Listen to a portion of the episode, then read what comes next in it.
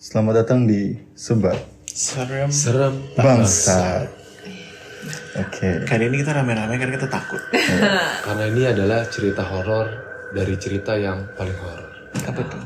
Cerita mantan. Itu dia. Yuk action. Welcome, welcome, Maco Libre. Mari kali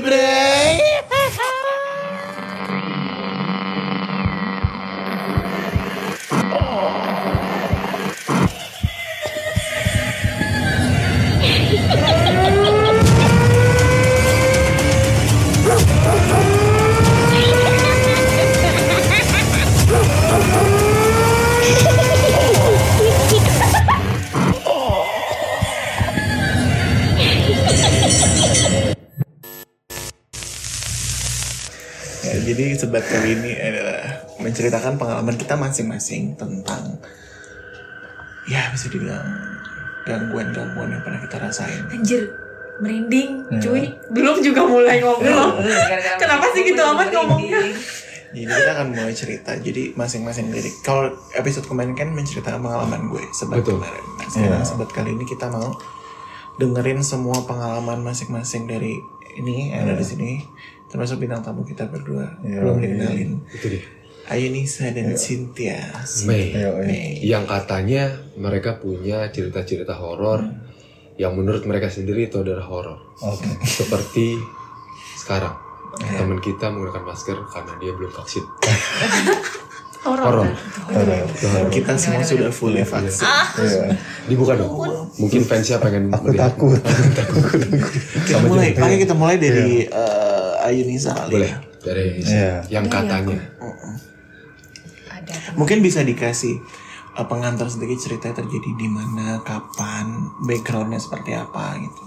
Oke, tapi ini bukan bermaksud nakut-nakutin, Enggak, cuma enggak. sharing. Maksudnya dengan cerita ini terus jangan langsung, "Eh, kalau gua ke situ nanti Oh iya iya iya. enggak. iya. lah ya, setiap orang kan Iya, berbeza, betul, beza. Iya. Nah, jadi ada mau cerita yang mana nih, Shay? Terserah, Terserah. Banyak ya, Bu. Iya. Pokoknya yang menurut Kayak Ayunisa gue- ini seram. Seram. Yang gue alamin sendiri dulu Iya, ya. boleh. Gue ada dua cerita sih.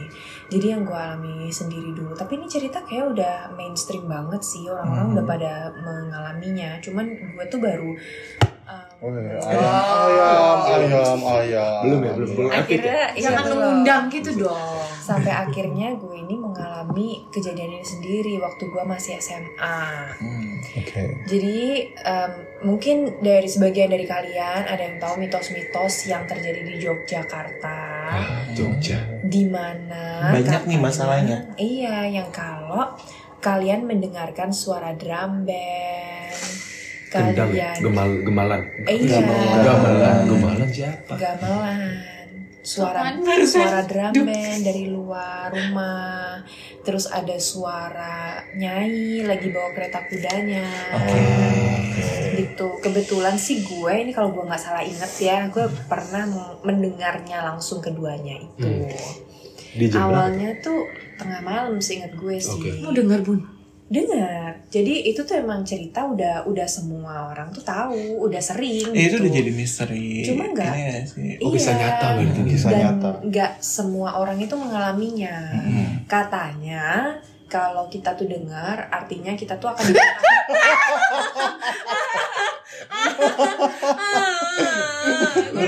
lu ngerasa lu ngerasa salah banget ya sih ikut di sisi. Tapi Bebe di situ nangis kayak gue rasa sendirian. Di situ lebih takut. Iya. Oke, Terus em, tadi sampai mana ya? Sampai Oh. jam 12 malam. Enggak, ini banyak orang tuh yang udah ngalamin gitu. Hmm. Cuma nggak semua orang ngalamin. Katanya kalau kita tuh mengalami hal ini, tandanya kita tuh akan betah tinggal di Jogja Oh, atau itu sebagai penyambutan. Ah, ah, atau cocok tinggal di Jogja gitulah. Oke. Intinya ada ke yang gue tahu ya, correct me if I'm wrong. Jadi dari yang menunggu itu kayak welcome gitu. Oke. Jadi Nah. takut ke Jogja cuy. Enggak lah. Enggak lah. Banyak ininya juga keindahannya juga Shay. Nah si horor ini awalnya adalah gue lagi tidur. Ini pertama yang paling gue inget banget adalah si kereta nyai nih. Hmm. Itu kalau nggak salah tuh jam 2 malam atau jam sekitar itulah midnight banget lah dari prime time-nya setan banget bun. Jam iya, 1 iya. sampai jam 3 malam ya kan? Nah itu tuh gue belum tidur. Seingat gue gue belum tidur. Gue tuh benar-benar ngedengerin ada suara kayak andong. Kayak kuda gitu dan ada telapak kaki kuda ya. gitu. ampun. Dan itu tuh nggak mungkin banget dari depan rumah gue. Pakai Ini APD. stylenya kenapa begini? Kenapa pakai APD tiba-tiba? Mama? Takut ada virus covid. Enggak gitu.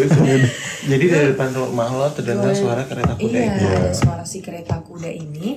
Dan itu tuh bukan bukan suara kereta kuda asli. Dan gue tahu gue bisa bedain gitu. Tahu kan bedanya suara setan sama suara beneran? Suara beneran tuh kayak ada sumbernya gitu loh dari sini. Dari mana arahnya ke gitu. sana. Suara setan tuh bener-bener nempel di kuping nih. Oh. Kayak deket banget. Iya, kayak lu pakai headset. Nah, Iya, iya, kayak iya. gitu. Terus tiba-tiba ya itu gue kedengar dan itu katanya adalah jadi Nyai ini suka naik kereta kuda dari ya entah Parangtritis atau dari kerajaan atau dari mana lah. Itu ke Gunung Merapi. Iya. Begitu juga Oh. sebaliknya dengan dayang-dayangnya. Itu kan pernah ada di film di film juga kan. Dari filmnya. Harganya berapa itu ya, Wak? Mahal. Mahal soalnya jaraknya lumayan jauh. Gila. Terus juga ada Tapi apa namanya? pakai OVO Pro. Cashback Shopee Pay. maksimal enam ribu Oh, iya iya. banyak sekarang promonya terus juga ada suara drum band Oh, beneran drum nah band. drum Nah, band itu yang kayak dung, dung, dung. Iya, marching, marching band, band. Marching dan band. itu suaranya tuh em, sebenarnya kalau kita dengerin mainnya itu bagus banget Mm-mm. so the story was dari zaman Belanda di daerah tahu kan base nya angkatan udara tuh di Jogja Tadi saya cipta. Mm-mm. Nah, setahu gue dari cerita nenek gue adalah itu dulu base yang pakai tentara Belanda. Hmm. Oke. Terus waktu mereka lagi latihan marching band, subuh-subuh tempat itu dibom. Ah, Terus orang itu di situ semua meninggal. meninggal. Tapi ini yang denger tuh udah banyak banget yang suara denger marching band itu gue lupa exactly kak jam berapa juga dan gimana karena itu kayak udah agak lupa cuma yang gue inget itu nenek gue masih ada. Tapi karena gue tahu itu horor dan gue tuh selalu kayak kok gue nggak pernah denger sih gue tuh penasaran penasaran dan di saat gue nggak minta out of nowhere tiba-tiba kedengeran gue langsung loncat dari tempat tidur. Gue langsung ke tempat nenek gue. Tengah malam. Hmm. Ya itu tengah malam sih. Ya udah malam lah. Pokoknya itu kedengeran banget suara marching band yang bener-bener kayak ada di depan rumah lo tiba-tiba. Duk duk duk duk duk kayak gitu dan gue nggak sempet dengerin ya kalau Oke. sekarang gue bisa aduh tahu gitu mah gue kalem aja slow aja Iya. tuh juga nggak bakal ngapa-ngapain dia gitu Iya. gue dengerin aja karena katanya tuh marching bandnya bagus banget cuma nggak sampai gue dengerin udah loncat duluan gue karena gue tahu itu setan Oh kan udah tahu duluan dari cerita nenek lu. Itu berapa lama yuk? itu dari teman-teman gue teman-teman gue kayak gini udah udah ada yang denger ada yang denger gitu kan. Gue penasaran nih kenapa gue nggak pernah denger? Gue tuh penasaran kayak gimana gitu suaranya. Nah terus gue langsung loncat gue ke tempat nenek gue nenek gue cerita iya itu tuh gara-gara si itu. ah, cerita yang di bom itu. Oh. berapa lamanya itu sebenarnya gue lupa tapi itu cepet banget. Karena gue langsung loncat dan keluar. Jadi suara langsung hilang. Oh. gitu. Yang waktu si setan nyai ini gue tuh berdoa aja tapi tuh ada proses ya hilangnya nggak langsung set gitu Hmm. habis selesai berdoa hilang gitu Kalau kayak gitu ada pertanda apa gitu nggak sih kalau denger-denger gitu? enggak suaranya tuh bener-bener kayak pokoknya kalau ada marching band nih tiba-tiba itu kan langsung duk duk duk duk duk pasti duk duk duk duk duk duk duk duk duk duk duk duk duk kayak lama, Makin lama makin Iya. kayak dekat gitu ya. iya bener-bener kayak tiba-tiba ada di depan Hmm. kuping lo gitu Coba kalau lu imagine-nya kayak gimana, Rick? Nah, I don't know kayak there is something special about Jogja yang menurut gua kayak memang spirit di sana tuh berbeda sama daerah-daerah lain. I mean kayak I love the beauty, I love the cultures and everything, tapi memang harus diakui bahwa spiritnya, I mean spirit di sini adalah um, makhluk astral di Jogja itu tuh I don't know, there is something special about them kayak banyak banget variasinya juga banyak dan mulai dari yang ganggu sampai yang enggak pun ada dan tapi nggak tahu kenapa kayak mereka tuh banyak banget gitu yang di sana. Dan there is something special about them yang kayak gue bahkan nggak bisa describe gitu dan kalau masalah didatengin sama drum band atau sama suara kuda gue belum pernah to be honest. Tapi memang kayak yang seliweran seliweran tuh banyak banget. Iya kayak waktu itu gue pernah lagi nyetir di daerah kali orang atas itu kan kanan kirinya kan sawah yang nggak ada lampu pernah jalan sama sekali. Ada suara kucing sih? terus gue jalan eh, ada kucing orang mungkin. Gue lagi jalan gue nyetir mobil nih. Terus itu gelap gak ada apa. Terus tiba-tiba kayak gue ngeliat ada nenek-nenek tua yang nenek-nenek tua Jawa yang Ya pakai nenek-nenek kan tua memang. Iya benar. Yang yang kayak tadi gue bilang pakai kutu baru yang mukanya keriput banget kayak umurnya udah a hundred years gitu. Dia nyebrang jalan tapi nggak nyebrang.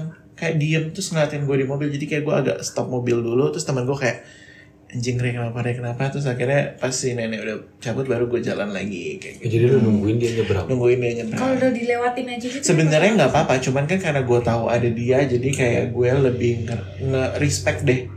Gue lebih respect dia kayak gitu. Tapi dia noleh ke lu gitu.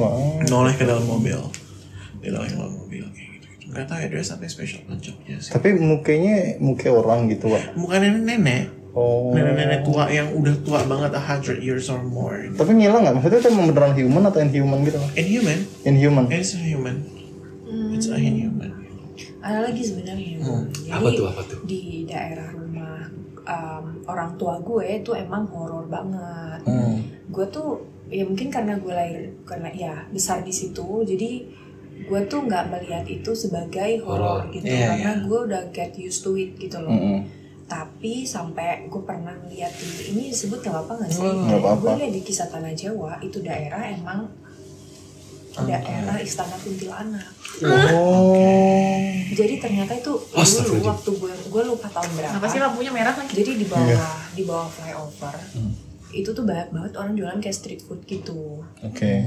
nah terus adalah tuh nggak ngerti yang jual es buah atau apa punya handphone baru. Oke. anaknya kan kayak kesenangan kan punya HP baru Foto-foto. foto-foto.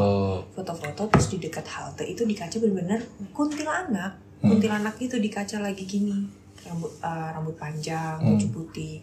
Dan itu kalau nggak salah ada di grup grup gue lupa ada grup RT atau grup apa pokoknya ada gue yang nunjukin ke gue terus habis itu em, ya gue lihat di kisah tanah jauh diceritain jadi di situ tuh macam-macam kuntilanak ada. Ada kuntilanak hitam dengan mahkota kuntilanak merah sampai kuntilanak putih itu yang paling Bawah rendah ya? gitu kan. Hmm. itu ada di situ. Nah yang ketangkep itu kebetulan yang putih tapi yang itu gue alhamdulillah sih nggak pernah lihat langsung tapi dengar suara ketawa kuntilanak itu beberapa kali seingat gue tapi gue nggak pernah takut karena gue ngerasa itu rumah gue gitu Hmm. Da- jadi kayak dengernya tuh di jalan gitu loh yang kayak "Ah!" gitu ketawa Contohin lagi. Kayak gitu terus waktu kecil itu jadi di bawah flyover itu dulu sebelum ada flyover Uh-uh. Sebelum ada flyover itu ada Fly eh, Emirates banget. Iya. intermezzo biar nggak anyep takut banget ya bun. Nggak eh gitu. Jadi di kereta api itu sebelum ada flyover itu kayak kereta biasa. Gue nggak tahu exactly ada palang pintu apa enggak di tahun itu. Itu kalau nggak salah gue umurnya tiga tahun dua tahun empat tahun udah lupa. Iya, Mm-mm. terus adalah satu mobil itu ditabrak kereta Keluarga itu saat namanya. itu ya Oh. Meninggal semua. ya hilang semua Hilang? Hilang? meninggal semua Oh, gitu. meninggal. langsung em, itu gue inget banget rame banget orang ke situ jadi gue sama nyokap gue waktu itu sama gue lupa siapa anak kecil juga kita jalan ke sana itu orang semua terus ya udah dengar-dengar intinya nih mohon maaf em, cuma cerita aja ya semoga tidak gue berdoa doakan semoga korban yang meninggal Udah tenang. Udah sudah tenang. tenang Amin, amin, amin. Nah, cuman kalau bicara dari dimensi lain itu, jadi katanya tuh memang ada beberapa part eh, bagian tubuh yang nggak ditemuin gitu loh. Oh, terpecah belah gitu ya. Hmm.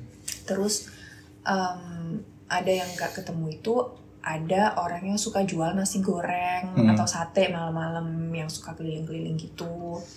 Nah ini dia pernah dibeli sama orang gitu kan. Terus pas udah makanannya jadi dia nanya di mana kepalaku kayak gitu kan minta cariin kepala dan itu tuh bertahun-tahun setelah kejadian itu terjadi gitu sampai ya ada beberapa kejadian lain tapi memang kejadian kecelakaan itu yang paling besar banget terjadi di Hmm. situ dan ada satu cerita lagi nih yang serem sampai semua nggak semua sih hampir semua penjual street food itu nggak berani buka lagi Sampai malam. jadi pada suatu hari ada angkringan itu nyokap gue nanya ini kenapa angkringan jam 9 pada tutup semua gitu Hmm, iya, iya. ternyata ada cerita gue lupa tepatnya hari itu malam Selasa atau malam Jumat ada tiga angkringan. Jadi itu kan flyover gede banget ya. Hmm. Ada di selatan, utara, sama di tengah gitu. Ini Jogja banget. Orang tuh kalau ngomongin this is arah, the things that I hate from Iya. Jogja. semua orang Selatan, tuh utara, timur, barat, nggak ada Iya. kanan kiri Iya, gitu kayak ada. orang kalau baru nyampe Jogja main utara. Oh, Iya, kayak gue gimana ngukur utara Utara sebelah selatan, mana iya Kayak kan? gitu. Terus, terus, terus. Terus terus Terus terus. em, mereka itu tiba-tiba pada suatu hari didatengin lah sama cewek. Oke. Cewek dia minta kopi pahit banget gitu, minta kopi pahit, udah dibikinin kopi pahit, terus em, dia kayak cuma nunduk doang gitu kan, dibayarnya sih duit beneran. Oke. Terus, Terus dia ngomong kayak gini, Kaki. di tahu kepalaku di mana enggak dia pokoknya nyariin kepalanya gue lupa kayaknya kepala deh seingat gue terus si ini angkringan ini yang dari selatan lari dia dari utara lari dia ketemu lah di tengah di angkringan itu mereka cerita sama-sama jadi di saat yang sama tiga angkringan itu samperin. didatengin dia dan Oh. minta kopi pahit semua Kayak gini bukan sih, Mi? dan semuanya minta kopi pahit Jangan ditakut-takutin dong. Udah gue udah penakut. ya Wow. udah gitu sih Tapi kalau cerita masa cerita banget. ini mirip sama cerita yang kejadian di sini guys. Which is rel Di sini? Bintaro. Oh iya, Rel. Jangan Oh. deket-deket dong. Lagi di Iya. kereta Bintaro. Jadi di dekat sini nih rel kereta sini juga dulu pernah kejadian. Ini urban legend juga pernah kejadian Betul. kecelakaan besar eh, kereta Tahun 80-an Bintaro. ya? Ya, I, I don't remember tahun berapa. Dan kejadian sama persis kayak gitu. eh, yuk kayak eh, banyak yang kehilangan mata, kepala, tangan, kaki kayak gitu itu dan menurut warga sekitar itu urban legendnya banyak yang kalau udah malam tiba-tiba banyak yang nyari bagian tubuhnya, nyari tangan, nyari matanya di mana, kepalanya di mana kayak gitu. sih. Kalau kayak gitu-gitu yang gentayangan tuh beneran arwahnya kayak apa sih jin? Bisa jadi arwah atau bisa jadi ya jin yang menyerupai. Hmm. Oke deh, tapi kalau kayak gitu-gitu tuh yang nyari-nyari kepala misalnya atau kan nyari matanya atau nyari tangannya gitu. Emang kodratnya tuh manusia ketika dibalikan tuh harus utuh sehingga mereka mencari atau tadi eh, jin-jin tadi ya cuman nyari bahan doang nih buat nakut-nakutin dengan adanya korban di situ gitu. Kalau yang pernah gue tahu ya, yang pernah gue bicarain sama temen gue adalah ya itu tadi kayak kodratnya kan kita dikubur secara utuh. Jadi kalau ketika ada satu hal yang missing dari tubuh kita dan supposed to be ada di kita, itu katanya arwah kita nanti akan nyariin.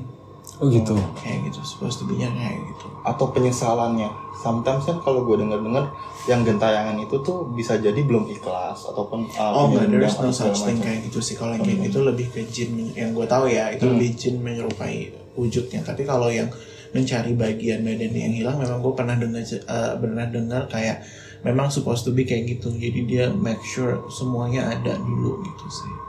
Oke. Nah kalau misalnya nih kalau dari cerita lo yang tadi yang ada si nenek-nenek tadi tuh Hmm. yang, uh, yang mau nyebrang. Nah gue mau nanya, kenapa nggak lo seberang ini cepet? Oh ya gitu. turun bantuin gitu ya. Mau nggak bantuin? tapi dia ngeliatinnya gimana sih kak kayak cuma lagi nunduk gitu. terus tiba-tiba kayak Wah iya. Mendalami peran banget. diam ya, gitu terus Terus udah jalan lagi. Oke. Terus jalan lagi. Iya, maksud gua tapi kalau nenek itu kan dia utuh kan, dia utuh, gitu, Mhm. nggak kehilangan apa pun. Nggak apa-apa ya, itu, itu itu cuma jadi bagian bentuk respect gua aja sama dia kayak oh iya mau gue Enggak, maksudnya kenapa dia masih gentayangan gitu loh. Sedangkan tadi Oh, gentayangan kan Iya mencari beda, sesuatu. beda cerita. Kalau kalau yang itu kan memang dia mencari sesuatu. Kalau ini tuh ya memang udah menjadi beda alam aja sebenarnya. Ya Oh. mereka tuh sebenarnya udah punya aktivitas masing-masing sendiri. Gitu. Oh, Cuman ya Oke. j- eh, bodohnya saya bisa lihat gitu. Hmm. Sini ada nggak? Kan kita lagi ngomong-ngomongin nih. Nah, ditanya lagi. Lu orang yang nanya Karena kan gitu. kemarin tuh sempet tuh yang kau bilang kalau kita ngomongin gini apalagi kita imagine the Hmm. memories kayak pas itu portalnya tuh bisa kebuka dan kita bisa cuy, ke mana aja kan. Nah, nih di sini ada nggak? Nah, makanya tadi gue bilang sama Bayu. Ntar aja, ntar, ntar. Ya tadi gue bilangin kayak kayaknya yang terakhir tuh nyariin kaki dia. Tidak. Berarti kepala udah ketemu. Hmm, simpulkan sendiri. Oke. Nah kalau lo nih Cynthia, Cynthia. Cynthia May ada punya pengalaman-pengalaman yang lumayan menegangkan. Sejujurnya gue kurang ngeh ya orangnya sama yang hal-hal begitu kecuali tempatnya udah yang kayak horor banget gitu loh. Hmm.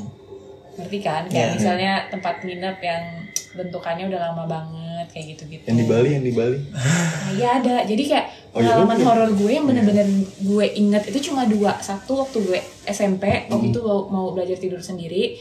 Em, yang kedua ya itu di Bali karena berasanya tuh kayak bener-bener kelihatan gitu dan gue make sure ke Ah. orang yang bisa lihat sama Kak Ari sama Aryo gitu. Hmm. Terus yang waktu SMP itu juga gue make sure lagi ke orang yang ngerti hal Ngerti. begituan gitu karena gue nggak ngeh ini itu sama Iya. kayak gitu kecuali tempatnya horor padahal ini ini ini, ini lokasi horor nih gitu padahal nggak ada cuma gue ngerasa takut aja saking Ah, Parno. eh eh, parnoannya juga orangnya terus kalau yang di Bali itu kejadiannya sih pagi-pagi subuh gitu yang lu tidur sendiri dulu, yang belajarnya ada dua Oh, tuh. ya, SMP. SMP. SMP Pertama kali tuh berarti ya. iya jadi Mm-mm. waktu itu awal awalnya kayak sleep paralysis gitu sih Oke. jadi gue tidur tidur gini nih eh, ini kasur terus depan tuh ada lemari yang ada kacanya gini kan tidur set selimut gitu Hmm. Nah Netes air. Nah, jadi kayak kayak nggak bisa gerak gitu kan. Terus kayak duh gimana nih? Gitu nggak bisa gerak. Intinya gue kayak usaha buka selimut itu deng gitu. Pas buka eh, kelihatan di kaca kayak di atas gue ini Hmm. ada yang melayang-layang gitu loh. Lo tau gak sih orang lagi pakai hijab? Hmm. hitam gitu tapi melayang dari kepala gue. Dan gue inget banget kayak mukanya putih terus kayak ada kumisnya gitu loh. Kayak Ih gitu kayak kumisnya Doraemon. Kita bikin lucu aja ya. Oh. Doraemon gitu. Ah, yang tiga gitu. Ya. terus melayang-layang gue nggak ingat ada matanya apa enggak cuma gue paling ingat tuh kumisnya sama putih dan hitam melayang di atas kepala gue. Terus gue kaget kan. Hmm. Terus? gue kaget terus kayak auto tarik selimut nih. Zet gitu. Tuh barusan? Karena gue abis abis nggak bisa ngomong itu juga kan. Hmm. terus kayak gue udah doa doa aja doa aja. Pas udah mau buka lagi tuh nggak bisa kayak nggak bisa aja gitu. Nggak bisa buka begini. iya kayak berat lagi gitu loh. Oh. terus kayak apaan nih? Terus kayak berdoa aja berdoa baca baca baca. Terus nggak lama abis itu bisa udah kabur lagi ke kamar mama. Terus besokannya nanya sama tem omnya temen gitu. Katanya sih iya itu ada sesuatu gitu. Hmm. jadi nggak berani tidur sendiri lagi. Sampai sekarang. padahal gue jujur gue kalau sekarang sih udah, Udah. cuma butuh waktu yang lama untuk tidur sendiri di rumah itu karena itu rumah udah lama banget juga sih Oh, rumah lama udah berarti ya, turun rumah tua. temurun turun temurun What about the Bali stories? apa Yang Bali. yang Bali itu itu random banget sih Pak. Mungkin karena kita udah heboh-heboh kali ya malam-malamnya dan itu villa emang rada-rada horor ya Iya, horor banget sih. bentukannya. Gue nggak tahu sih aslinya gimana. Hmm. Hmm. Hmm, ya kan. Terus ya udah pagi itu gue pikir itu Evelyn. Hmm. Ceritain dulu kalau tidur nih. Ya ya tidur. Karena rame-rame, tidurnya di ruang tengah. Entah gitu Iya. juga sih gerah kali ya di dalam. Apa habis main game lupa. Terus pindah tidur keluar karena kayak lihat space kosong. Hmm. Terus kayak ya udah tidur terus subuh, subuh sih masih itu Iya. kayak jam enam jam lima Oke. terus kayak kebangun kayak segini gini kan Hmm.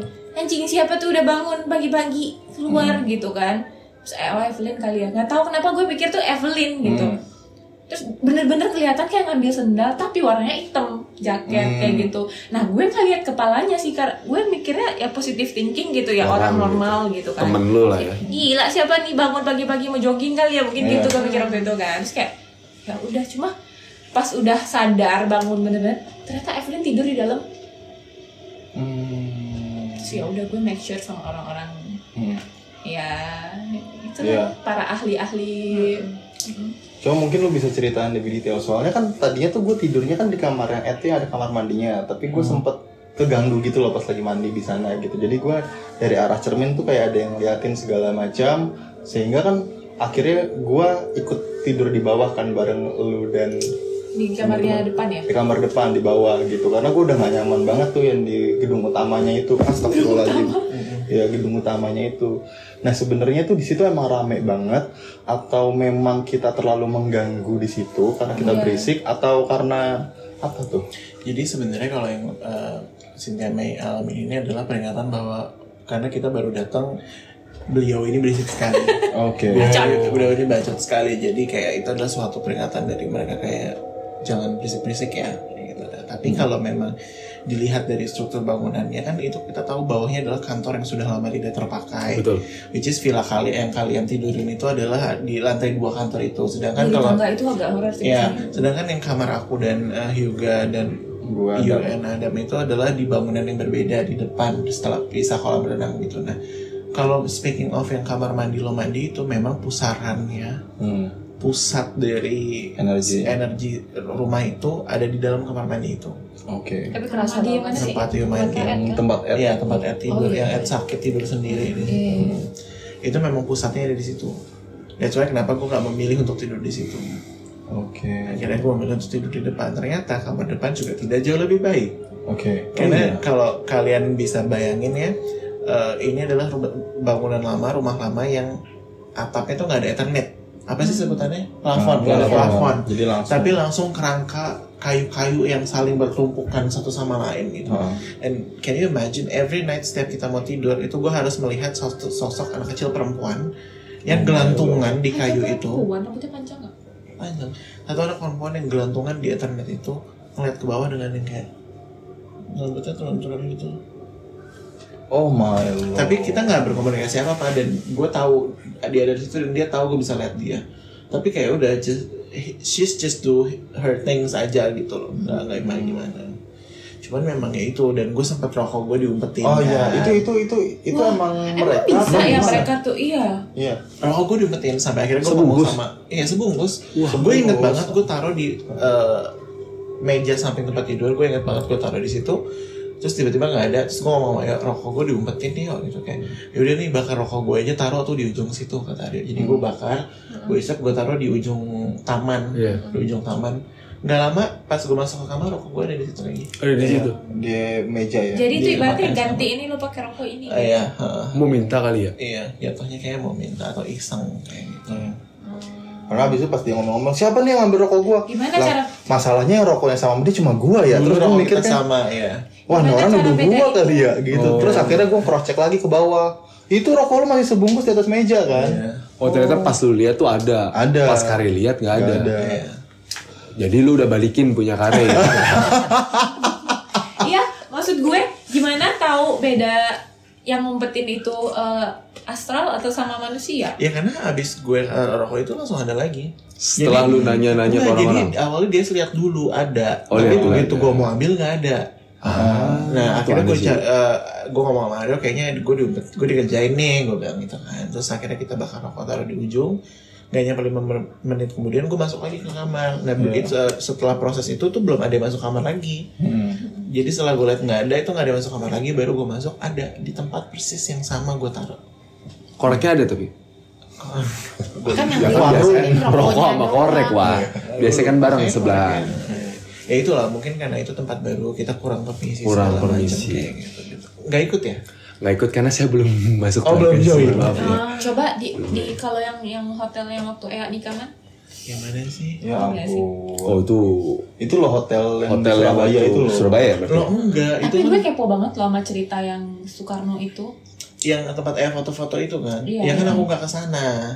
Tapi kalau dari luar memang terlihat ramai. Mm-mm. Kalau dari luar memang terlihat ramai. Kan aku stay-nya di atasnya Tunjungan Plaza. Hmm. Iya. Oke. Oke last statement. Jadi semua yang diceritain tadi pada ngumpul nggak di Madrid? Ah, coy. Aku sih cuma melihat sosok yang mencari kaki aja ya dari tadi. Berarti nyarinya coba ke Mbak Ayu ya.